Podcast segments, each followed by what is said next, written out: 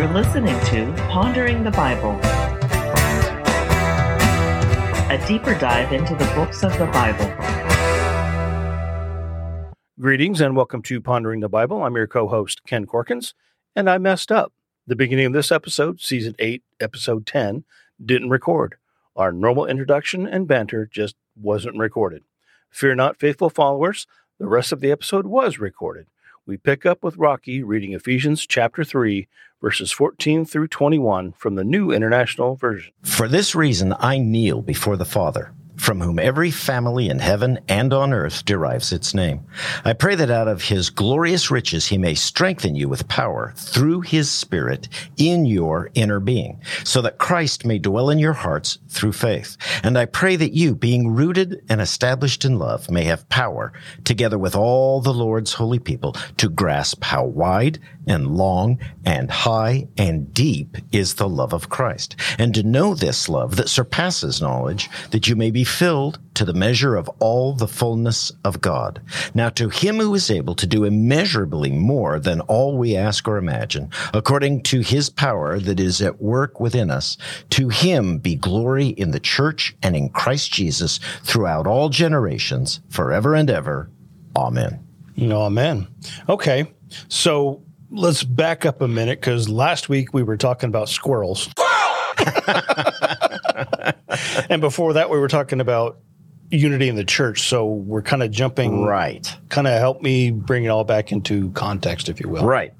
Verse one, he started down this track. He was going to say, for this reason, and then he got sidetracked with, I'm the apostle to the Gentiles. Right. And, and he gave us 13 verses of, of why that is significant and important. Now in verse 14, he's finally getting back to that, that point. And he starts off with, for this reason. Well, the reason is unity, exactly as you said. He's been talking in chapters one and two about unity within the church. Right, between Gentile and Jew, because right. there's some I'll call it bad blood, but they not necessarily mesh well together because right. Jews don't have a high opinion. that's putting it nicely of Gentiles, and Jew, Gentiles think we don't need the Jews. Have no cultural understanding right. of Judaism at all. So, and and Paul has spent a couple of chapters really talking about how disunity is the norm. It is prevalent. And, and you and I see that today, right? Our world is disunified. Right. Countries are becoming more nationalistic than ever before. NATO and is solidifying against Russia because the world has become even more polarized.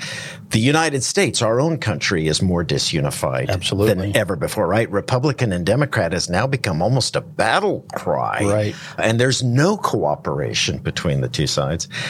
And people are disunified. We see a lot of really broken people who are trying to surgically or psychiatrically fix themselves because they're so split within them, within their own being.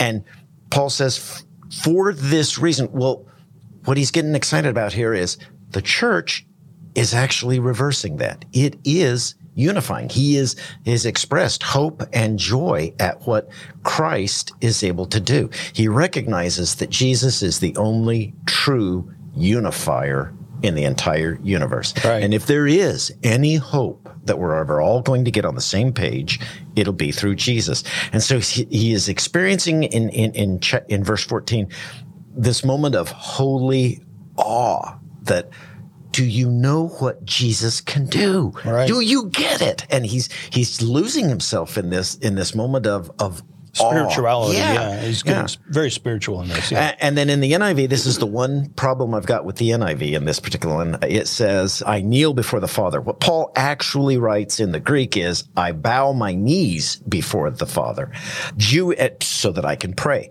Jewish men prayed standing. Mm-hmm. Legs slightly spread apart, hands out, palms up.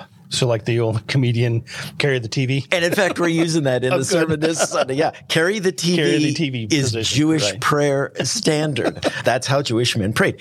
Gentile men prayed by taking one knee. It's the uh, position of submission of a slave before his master or a soldier before Okay. his commander. It is acknowledging you are a greater authority than me. But what Paul actually writes, if we translate it more accurately, is I fall flat on my face to pray to you. He is so in awe of, of Jesus and what Jesus can do that he's actually prone on the ground, Right. arms out in front of him, face in the mud, and yet joyful because Jesus does what no one else can do. Amazing. Right. So, yeah, I, uh, when I think of, you know, deep in prayers, almost like what you think when an angel appears to bring that topic up Yeah. and you kind of fall down, Yeah. almost prostrate, Yeah. all the way down in your, and then we see that a lot of times in uh, some prayer. And I would think about it when someone would be, uh, appear before a king. Yeah. They would fall Yes. on their knees, you know, Yeah. face down to the ground, essentially acknowledging, you know, you have massive power over me. Yes. And I'm nothing but a lowly bug. And that's kind of what Paul is saying. Jesus has so much power that I'm nothing. And so I go completely prostrate. But this is not out of fear. This is out of joy. This Right, is is right. it. There's a very the Greek is very optimistic and enthusiastic. It's like, do you, do you get what Jesus can do? I just I throw myself on the ground in praise And awe, of what right. in awe of what Jesus can do. Outstanding. Very good. Okay. Um, do you want to go? Yeah. Why don't you take us into verse 15 Verse 15. Yeah. From whom his whole family in heaven and on earth derives its name. Okay. What families in heaven and earth? You know, it's interesting. In the intertestamental period between the end of the book of Malachi and the arrival of Jesus, Jewish mythology had begun to decided the angels are divided into families and hmm. that the angels in heaven are grouped together in family units. And so there are some who, when they read this, go, Oh, see, it wasn't even Paul that wrote this. Or if it is, he's going back to Jewish mythology, angelic families, earthly families. That's not where he's going at all. We need to take a moment here and talk about a very Methodist theology. It's called entire sanctification. John Wesley believed that we can reach perfection in love in this life before we die. And that's grossly misunderstood by all other Christians. Right. Methodists think they're perfect Right. what he actually meant by that is there should be moments in your life where you actually love like God loves. It's, you know, maybe it's only 30 seconds and it only happens once every other year. But you should have these moments where you reach entire sanctification for just a moment and and the the complete awe of God washes over you and and you love other you love your neighbor the way you're supposed to the way Jesus would have you do it the moments that come throughout your life. And and Wesley was adamant if you don't ag- aggressively seek to become more like Jesus, if you don't get up every day and try hard to be more like Jesus, you won't have these moments. Right. It only comes to those who aggressively seek sanctification. But if you're after it, you will get these moments when God just washes over you. And Paul actually is talking about a lot of that. I, I called it holy awe earlier. We might call it entire sanctification in a Methodist uh, worship service, but Paul is talking about that tonight. And Where he's just overwhelmed by the love of God and he feels it for everybody. Yes. And that very, I'll call it a spiritual moment, but it's more than that. Yeah. But yeah. It's, yeah. The awe is probably the best word. Now we understand that when we get to heaven, we become glorified, we become perfected, and we will love like that all of the time. Won't that be amazing? It'll be incredible to actually oh, be what I'm supposed to be. Yeah. And so Paul is defining here two two groups: those in heaven who are already glorified, who are entirely sanctified. They are a family. Those of us on earth who are trying to get there, we are a family as well. Those are the two families. The haves and the haves not. Yeah. Those that have and those who will have. Yeah. Maybe that's better. With that are seeking it and trying to get there. Yeah. Okay. Let's move on because Ken's weird. Verse 16. I pray that out of his glorious riches he may strengthen you with power through his spirit in your inner being. Okay. So what exactly is he praying for here?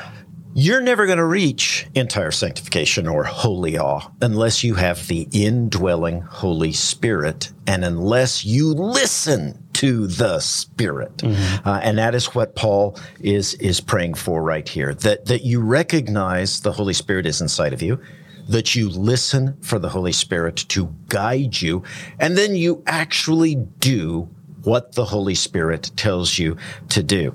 Um, a great number of us want to be saved and do not want to change a single thing in our lives. I want to keep living exactly the way I'm living right now. I just want to know I'm going to heaven. Fire insurance. That's it. Yeah. That's all this is.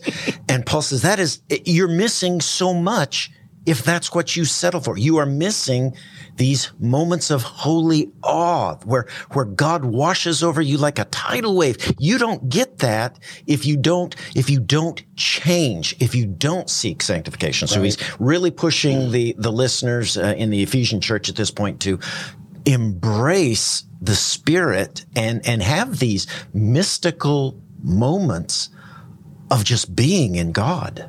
Wow. Yeah. Amazing. Okay. Let's move on. This covers 17 and 18 together. Yes. So that so that Christ may dwell in your hearts through faith. And I pray that you, being rooted and established in love, may have power together with all the saints to grasp how wide and long and high and deep is the love of Christ. Okay, so is this just knowing we're loved? Or is it What's going on here? It's knowing the immensity of God's love, right? Uh, he talks in terms of physical physical measurements, long, high, wide. If I start to rise up now, I can go as high as I want to go, but I can still go higher. It doesn't matter how high I go. I can still go higher. And Paul says, when you have one of these holy moments, holy awe, entire sanctification, it will it will become apparent to you the immensity of God's love. It is incredible. It is fantastic. And in fact, the only limitation to God's love is how much are you willing to experience? Right. You're the only limit because God's love is so unlimited. Unmeasurable. Yes. Right. Yeah. Yeah. So you can take as much as you want. You suck up as much love as you want. There'll be more if you're willing to, to try for it. So just surrender to these moments of, of spiritual joy. Amazing. I'll take two. Yes. Thank you, sir. May I have another? All right. Moving on then to 19. And to know this love that surpasses knowledge, that you may be filled to the measure of all the fullness of God.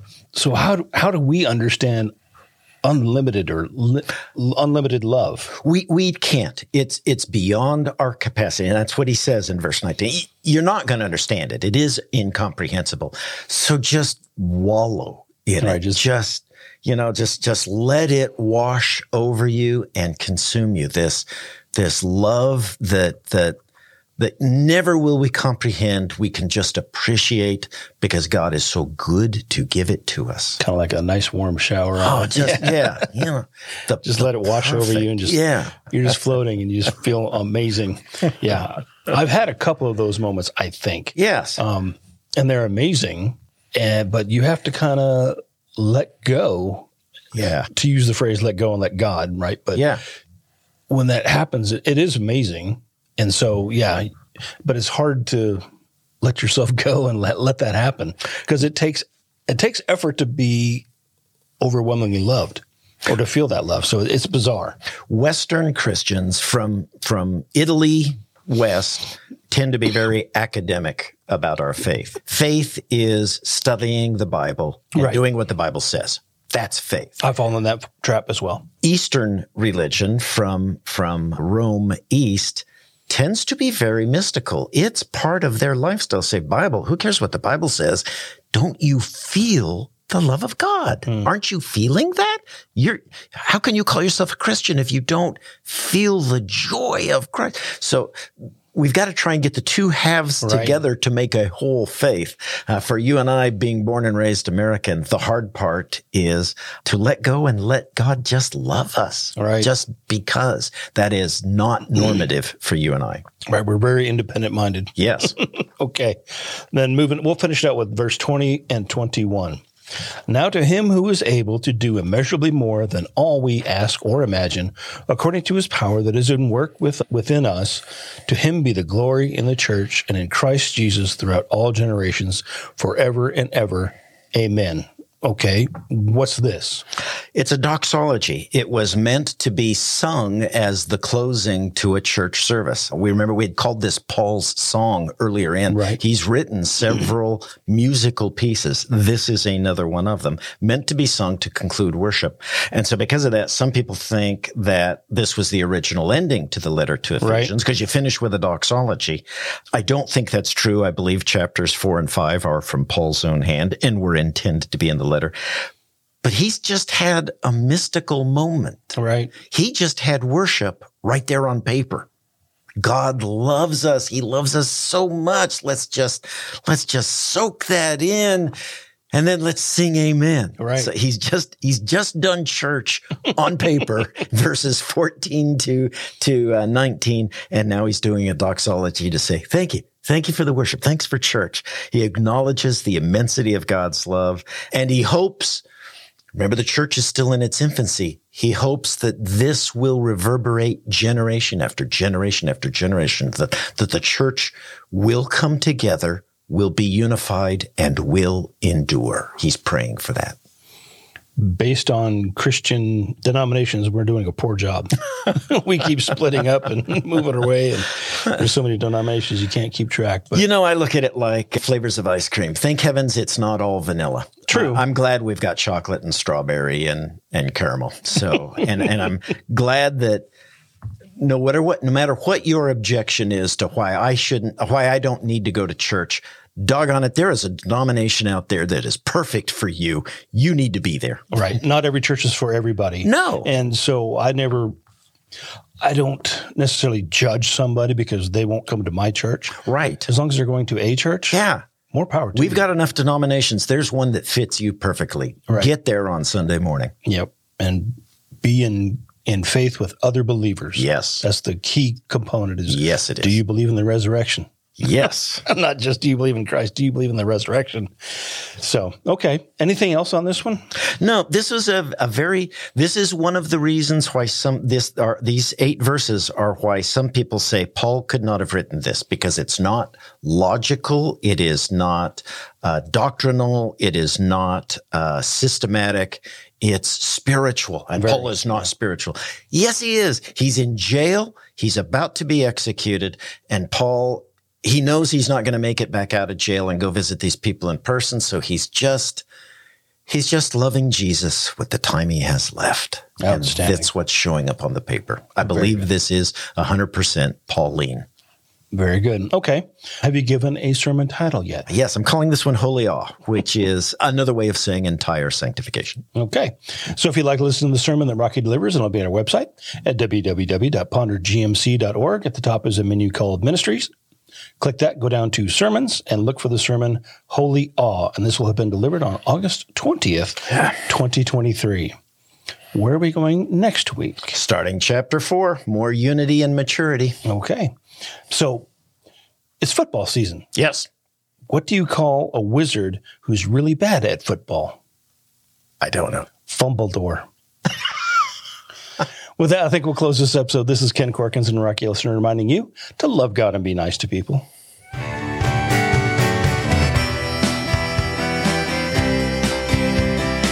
Thanks for tuning in.